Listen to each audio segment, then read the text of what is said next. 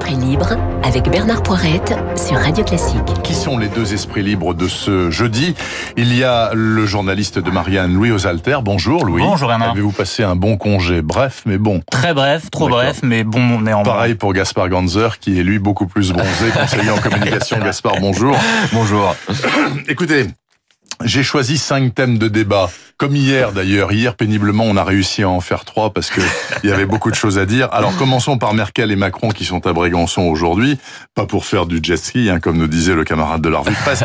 Mais ils vont parler de plein de choses. Bon, peut-être du Covid, ok.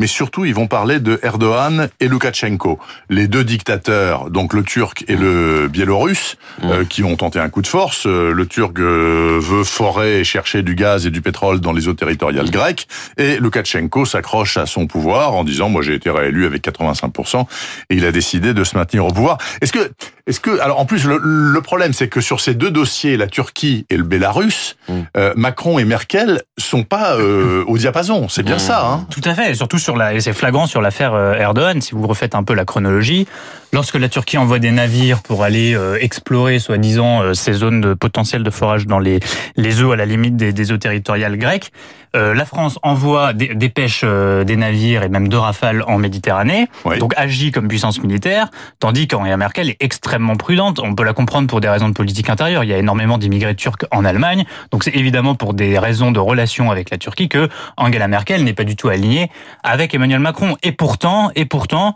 on constate dans cette affaire l'absence de l'Europe dans le monde des puissances. Si vous voulez, le monde d'aujourd'hui est dirigé par des gens qui euh, affirment un espace de civilisation identitaire. Ce sont des gens comme Erdogan, sont des gens pour, comme Xi Jinping d'une certaine manière, ce sont des gens comme Poutine, Oui. c'est Trump, même s'il a une position plus is- isolationniste, mais il affirme une identité américaine quelque part. Donc ce sont des des des, euh, des présidents, des, des chefs d'État, euh, parfois autoritaires, dont l'objectif est d'affirmer un espace de civilisation, parfois avec des euh, visées expansionnistes. C'est le cas de Poutine euh, avec la Crimée, et puis là maintenant c'est le cas d'Erdogan. Face à ça, que fait l'Europe? L'Europe n'est pas une puissance, l'Europe n'affirme pas une identité, l'Europe n'a pas une en- n'est pas une entité géopolitique en tant que telle, et c'est normal, il n'y a pas de peuple européen euh, en tant que tel. Et euh, les divergences euh, intérieures, et en commencer par celle entre Macron et Merkel, ne favorisent évidemment pas euh, cette convergence. Donc l'Europe est pour l'instant inadaptée à ce monde de puissance, ce monde de puissance personnalisée qui est en train de se mettre en place sous nos yeux, qui Et- est pas nouveau. Hein. Ça risque de durer, ça risque de durer. Oui, euh, oui, parce que c'est évidemment ce que dit Louis Alter n'est- n'est n'est pas nouveau, mais très juste. Euh, mais il y a pourtant des ressorts positifs. Euh, on, on se souvient euh, de, de la crise ukrainienne. Hein, je parle pas du volet crimée dans lequel, est- pour le coup, la communauté internationale le, est restée. Le Donbass. donc. Ouais, resté le euh, les bras ballants, mais le Donbass, donc euh, la, la, la partie partie mitoyenne avec euh, avec la avec la Russie. Là, pour le coup. Angela Merkel et François Hollande, qui étaient présidents de la République euh, à l'époque, euh, s'étaient réunis tous les deux et ils étaient partis pour euh, pour Kiev et ils avaient poussé euh, les dirigeants. euh, J'avais oublié. bah mais oui, on vrai. oublie, hein, le, temps passe très vite. Ils avaient poussé Poutine autour de la table euh, avec euh, le président, euh, le président ukrainien, et à quatre, pendant euh, plusieurs heures, ils avaient discuté pour parler, pour parvenir quand même à une forme de cessez-le-feu, même si on sait qu'il y avait encore eu des échauffourées, quand même quelques combats euh, La guerre sporadiques. euh, l'Ukraine n'est pas terminée. elle n'est pas hein. terminée. C'est un cessez-le-feu mou. Mou. Euh, Alors, euh, on était à un moment vers la, montée des périls était euh, était atroce quand même à un moment donné. Et euh, cette intervention de la diplomatie allemande, de la diplomatie française, avait permis de calmer les choses. Donc, je pense que peut-être sur la Biélorussie, puisque là pour le coup on est sur le plateau continental européen, il y a cette possibilité d'intervenir. Sur la Turquie, comme le disait Louis Osalter, c'est beaucoup plus compliqué parce que là il y a une vraie divergence de vue, en tout cas en apparence, entre Angela Merkel et, et Emmanuel Macron. Je pense que pour le coup, il faut le dire, la France c'est quand même euh, à la bonne vision des choses. Hein. Euh, Il y a une agression euh, turque vis-à-vis de l'UE. membre de l'Union euh, européenne. Si euh, l'Europe n'est pas capable euh, de montrer sa force, euh, elle montre sa faiblesse. Et la France a raison, malheureusement parce qu'elle sait qu'elle n'a pas d'autre solution, euh, de ne pas demander la permission avant de euh, d'arriver avec euh, ses propres forces maritimes dans, dans la mer. Ouais, et là, on montre quand même que la France a une force d'indépendance nationale importante dans le domaine militaire. Entendons-nous bien. Ceux que j'entends dire ou que je lis qui disent Monsieur Loukachenko, ses jours sont comptés à Minsk, etc. Moi, ça me fait extraordinairement euh, pleurer et rire en même temps. Souvenez-vous du dictateur syrien mm. dont on donnait, euh, d'ailleurs, Monsieur mm. Fabius, euh, le premier, hein, oui, tout le monde, tout euh, disait dans six mois c'est terminé, c'est terminé, l'affaire est réglée. Il est au pouvoir, il a gagné la guerre civile, il a massacré un tiers de sa population, etc. Oui, mais à l'inverse, le président ukrainien, il avait quitté la, le, le pouvoir nuitamment, hein, pendant justement le même Laurent Fabius s'était rendu avec ses homologues ministres des Affaires étrangères à, à, Kiev. il y avait cette sur la place Maïdan, cette, cette grande révolution. On se disait, ah, il partira jamais, il est soutenu, Yanukovych, il est, il est soutenu par Poutine, etc. Et puis il était parti par la petite porte et aujourd'hui personne ne sait où il est. Donc en fait, je pense que Évidemment, il peut rester, comme Assad peut-être, euh, même si on souhaite qu'il n'y ait pas la même situation en Biélorussie qu'en Syrie, il y a quand même eu des, centaines de milliers de morts, si ce n'est des millions de morts. Euh, mais il peut aussi partir, parce qu'en fait, euh, ces, ces, personnages, plus ou moins sinistres, plus ou moins grotesques, plus ou moins violents, sont aussi le jeu de l'histoire et de puissance qui les dépasse. Tout à l'heure, dans son édito politique, François-Xavier Bourmeau disait, écoutez, euh, ça a été un été de grand silence politique, puisque tout le monde était à la plage, épuisé par le virus, etc. Sauf, sauf les Verts. Sauf les Verts qui se sont manifestés assez régulièrement, euh, qui ont pris position sur l'actualité, qui ont réagi, qui sont venus au micro, etc., etc. Et c'est la rentrée politique de LV à partir d'aujourd'hui, là, à côté de Paris. Ils sont dans une phase euphorique, les Verts. Est-ce qu'ils ont raison d'ores et déjà de s'imaginer à l'Élysée, peut-être pas en 22, mais en tout cas en 27. Qu'en pensez-vous, Louis Osalter Je suis pas sûr. Parce que, premièrement, parce que je ne tirerai pas des élections municipales où il y a eu une abstention très forte, un contexte sanitaire très particulier, des enseignements euh, élyséens. Euh, ça, voilà, ça n'a jamais été le cas.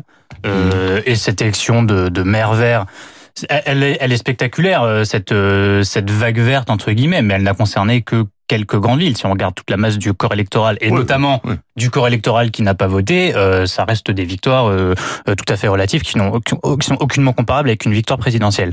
Surtout, il y a dans l'histoire du parti écologiste toujours un tiraillement entre deux tentations. La tentation grand public qui est de euh, offrir un candidat qui euh, qui a de la notoriété, qui va plaire au grand public, qui peut faire des accommodements, et la, la tentation groupusculaire, euh, qui est très présente dans le parti Europe Écologie Les Verts, qui reste un petit parti. Hein, il y a à peu près 10 000 adhérents. Enfin, ah oui, nombre d'adhérents, c'est rien. Oui, voilà, c'est-à-dire que c'est, ça reste un petit parti, mais surtout il y a une culture un peu groupusculaire. Et souvenez-vous du duel, par exemple, en 2012 entre euh, Nicolas Hulot et Eva Joly. C'est Eva Joly qui l'avait hmm. emporté. Alors qu'en termes de notoriété, de, de poids médiatique, ça n'avait évidemment aucun rapport avec euh, Nicolas Hulot. Alors je, ne dis pas que c'était un mauvais choix. Bon, a posteriori, son score n'a pas été éclatant. Mais vous voyez, il y a toujours eu cette tentation entre euh, le candidat grand public et le candidat qui est plus replié vers la base, mais qui du coup fait un mauvais score. Et pour l'instant, c'est toujours la tentation groupusculaire qui l'a emporté chez Europe Écologie Les Verts. Là, on voit qu'Yannick Jadot est essaye à nouveau de créer, vous savez, lui, c'est plus le, centriste vert quelque part. Il,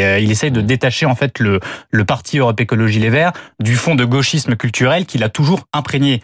Euh, toujours. Euh, Yannick Jadot essaye de le détacher de ça, mais la base est toujours imprégnée de ce gauchisme culturel-là. Et ça, ça ne fait pas une majorité dans une élection présidentielle quand vous êtes attaché comme ça. Donc, ils se sont toujours pas déliés de ce de cette contradiction. N'empêche, n'empêche Gaspard Ganzer que un peu plus que juste en se rasant le matin, Monsieur Jadot, il commence à y penser sérieusement, puisque il a dit, moi, je veux qu'avant janvier, on ait désigné notre candidat pour la présidentielle, avant janvier 2021. Ah en l'occurrence, moi. Oui, en l'occurrence, je crois que ses intentions sont, pas sont assez claires parce que je pense qu'il a dû assez mal vivre le fait, vous le souvenez, il avait gagné la primaire des Verts euh, avant la précédente élection présidentielle et puis euh, sous la pression collective, notamment de ses amis euh, entre guillemets Duflo et consorts, il avait il avait dû renoncer pour soutenir Benoît Hamon avec le succès que l'on connaît. Et je pense que là, il n'a pas envie de se faire piquer une deuxième fois son 4 heures. Quoi. Mmh. Je pense qu'il a très très très envie d'être candidat à l'élection présidentielle et peut-être que même il se voit à l'Élysée en se disant Macron y est bien arrivé du premier coup pourquoi pas moi. Mais c'est sûr que le, chemin est, semé d'embûches.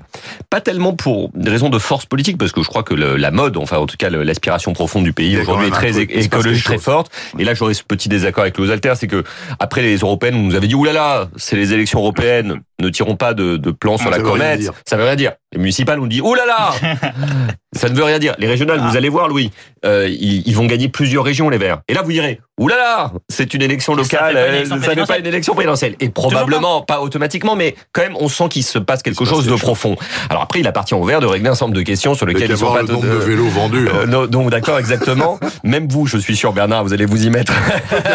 Électrique. Électrique. Euh, ils vont peut-être réussir à, à, à, y arriver, mais il faut qu'ils règlent des questions fondamentales de leadership, euh, d'organisation. Et là, je rejoins ce que dit Louis altèrent, et puis même de positionnement, parce que bon, sur les questions écologiques, il y a une relative harmonie euh, Hum. euh, entre eux, mais bon, sur les questions de rapport à la République, euh, de rapport sûr. à la laïcité, euh, euh, et même de façon de faire de la politique, je pense qu'ils ont encore des, des façons, des choses à régler profondes. Bon, écoutez, euh, on va voir. En tout cas, ça va être très intéressant cette rentrée euh, politique aussi. Euh, parlons du masque, si vous le voulez bien. Alors, on a déjà beaucoup parlé du masque. On en parle tous les jours. C'est notre sujet préféré. Alors, le 1er septembre, masque en entreprise. Ok, tac, dans tous les espaces. Et là, masque en entreprise. Alors, moi, je veux cen- centrer sur les médias. Parce que ce matin, dans les journaux, notamment dans le Figaro, les pages saumon, on pose la question de savoir si les intervenants, vous, par exemple, quand vous irez au micro de radio classique ou à la télévision, à BFM, où vous voulez, vous devrez mettre un masque ou pas. Qu'est-ce que vous en pensez? Est-ce qu'il faut aussi que ça passe par là? Tout à l'heure Notre invité de 8h15 a gardé son masque pour faire l'interview. Ça n'a pas altéré, me semble-t-il, la qualité du son. Est-ce qu'il vous semble que voilà mais, mais alors, même si sanitairement c'est souhaitable, est-ce que le fait de ne pas se voir, excusez-moi, Mmh. le fait d'avoir le visage masqué, ça fait exactement, regardez, je mets mes mains devant là, est-ce que ça fait le même débat? Mais vous savez, moi, je vais prendre un, faire un parallèle. Euh, je- il se trouve que je suis enseignant à, à Sciences Po et à HEC. Je fais euh, quelques heures de cours par semaine, ce qui est, ce qui est passionnant. Et donc, à la rentrée, je vais devoir faire mes cours masqués. Je vais le faire parce qu'on m'a demandé de le faire. Oui, oui. Euh, ça ne me réjouit pas, même si je me conforme à l'obligation qui, qui m'est faite. Pourquoi? Parce que euh, derrière le visage, derrière le sourire, euh, au-delà de la voix qui ne porte pas la même intensité, même quand on a une voix grave, il y a le sourire, il y a le regard, il y a l'échange. Et c'est par hasard si on interdit aux gens d'être masqués dans la rue en période normale. C'est parce que derrière le visage, il y a aussi l'expression de la totalité de l'humanité. Et c'est particulièrement vrai aussi euh, à la télévision. Donc évidemment, c'est euh, c'est pas quelque chose de d'agréable et même euh, peut-être même de souhaitable. Alors est-ce que pour des raisons sanitaires on va être obligé d'y venir? Je n'en sais rien. À titre personnel, je préférerais qu'on l'évite. J'aimerais aussi parce que j'aimerais aussi qu'on m'explique, euh, même si c'est un autre sujet, pourquoi d'un coup on serre la vis ou en tout cas on nous masque tous de façon beaucoup plus euh, radicale, alors que dans le même temps, je regardais encore les chiffres ce matin, euh, il y a moins de personnes euh, euh, en réanimation, il y a moins d'hospitalisation. Donc je pense que là, il va y avoir un sujet. Je sens monter quand même la contestation. Ouais. On n'arrête pas de dire les anti-masques, c'est des affreux euh, populistes, poujadistes, etc. C'est atroce.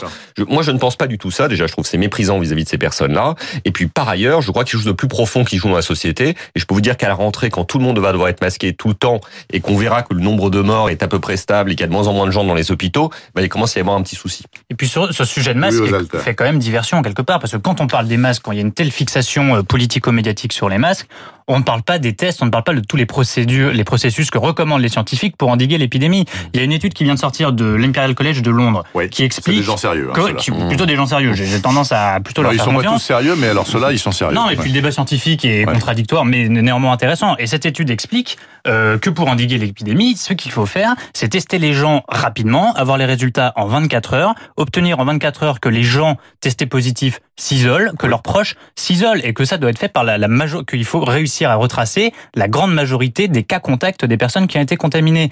Euh, ça, c'est fait, mais ça n'est pas fait assez vite. Et parler des masques à longueur de journée, donner des recommandations politiques sur les masques à longueur de journée, j'ai quand même l'impression d'une diversion sur les, par rapport aux, aux véritables moyens d'endiguer l'épidémie en tant que telle. Pas que le masque ne serve à rien, mais on fait quand même une fixation euh, sur cet objet qui reste uniquement un objet de, pro- de protection, mais qui concrètement ne n'interrompt pas euh, le flux d'une d'un d'un cycle épidémique qui est déjà entamé. Mhm. Si un cluster, euh, un pardon, un foyer épidémique, je- j'évite d'utiliser les, les mots anglais, un, si un foyer épidémique a été endigué en Mayenne, c'est parce qu'il y a eu un travail efficace de détection, de test, d'isolement euh, des personnes. C'est pas euh, essentiellement parce que les gens portaient des masques. Donc, oublions pas de parler aussi de ce sujet des tests, qui est lancinant depuis le début de l'épidémie, euh, pour sortir de cette fixation sur les masques. Après, j'ajoute pour terminer que c'est quand même un traumatisme pour le gouvernement. Euh, les masques, c'est sans doute pour ça que maintenant il en, il en parle autant. Oui, On l'a oui, accusé pendant oui. des semaines d'en manquer. Le- la, la pénurie a été flagrante et tous les Français l'ont vu de leurs yeux. Donc peut-être est-ce pour ça que maintenant le pouvoir euh, fait une fixation sur les masques parce que maintenant on en a. Il se trouve qu'on en a. Reste à savoir bien s'en servir, sans doute avec pondération quelque part. Et il faudrait aussi qu'on nous explique que si on les met dans l'entreprise, dans l'administration, peut-être parce que c'est souhaitable, quand est-ce qu'on les retirera? Quel sera le critère? Parce qu'en fait, au mois de mai-juin, on nous disait, C'est vrai, ça. on nous Hum. disait, on aura gagné la guerre ou une première bataille le jour où il y aura moins de monde en réanimation, le système hospitalier ne sera plus sous tension. C'est le cas. C'est le cas. Cette guerre a été gagnée. Et donc on nous a décidé qu'on allait mener maintenant une autre guerre, qui est celle en fait euh, de, de je ne sais pas quoi, de la réduction du nombre de personnes contaminées. Mais il y a 300 000 personnes qui ont été testées euh, positivement euh, au coronavirus, on est 60 millions. C'est, ça sera quoi la jauge? Ça- à, quel, à partir de quand est-ce qu'on arrêtera? On nous dira c'est bon, vous pouvez enlever vos masques. À quel moment? Ça, c'est une bonne question, dites donc. J'en ai une autre hein, d'ailleurs. c'est pas c'est pas pour vous hein, en l'occurrence, mais euh, il a été dit sur cette antenne que vous savez que le coût de revient de production d'un masque comme celui-là, là, c'est 5 centimes, centimes. Ouais. et que ça peut être vendu jusqu'à 95 centimes. Ah oui. Où va où vont les 90 Bonne centimes question.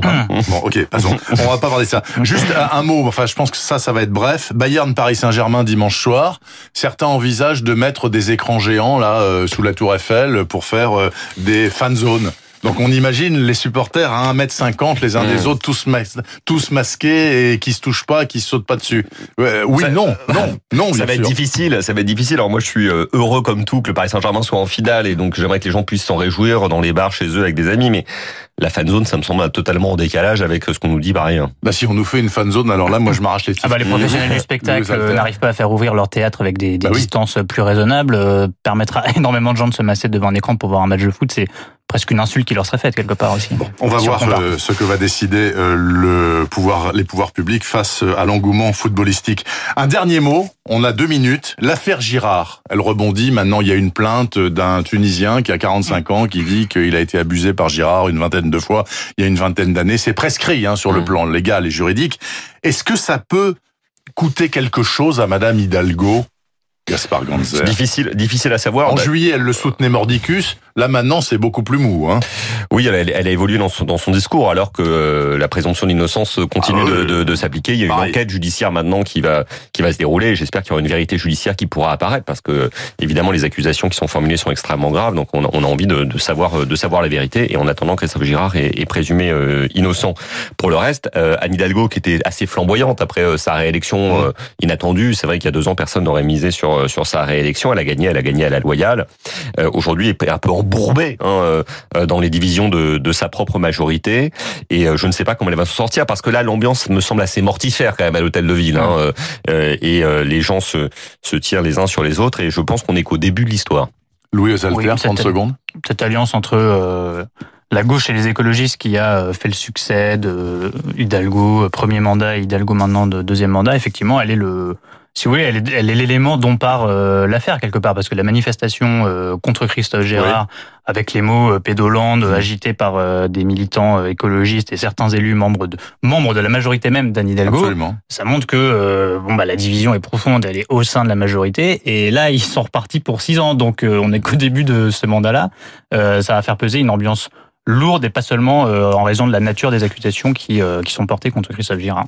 Merci beaucoup, en tout cas, Louis Osalter, Gaspard Ganzer, Les Esprits Libres, excellent ce matin. De, sur Radio Classique, je vous souhaite une bonne fin de semaine, un bon week-end. Merci. À une prochaine, hein, sans faute, bientôt. bien sûr. Et que vois-je, que vois-je à 8h57 à l'horizon de la Camargue? Mais c'est Hervé Mariton, bien sûr, il est au Sainte-Marie de la Mer, dans un court instant, juste après ceci.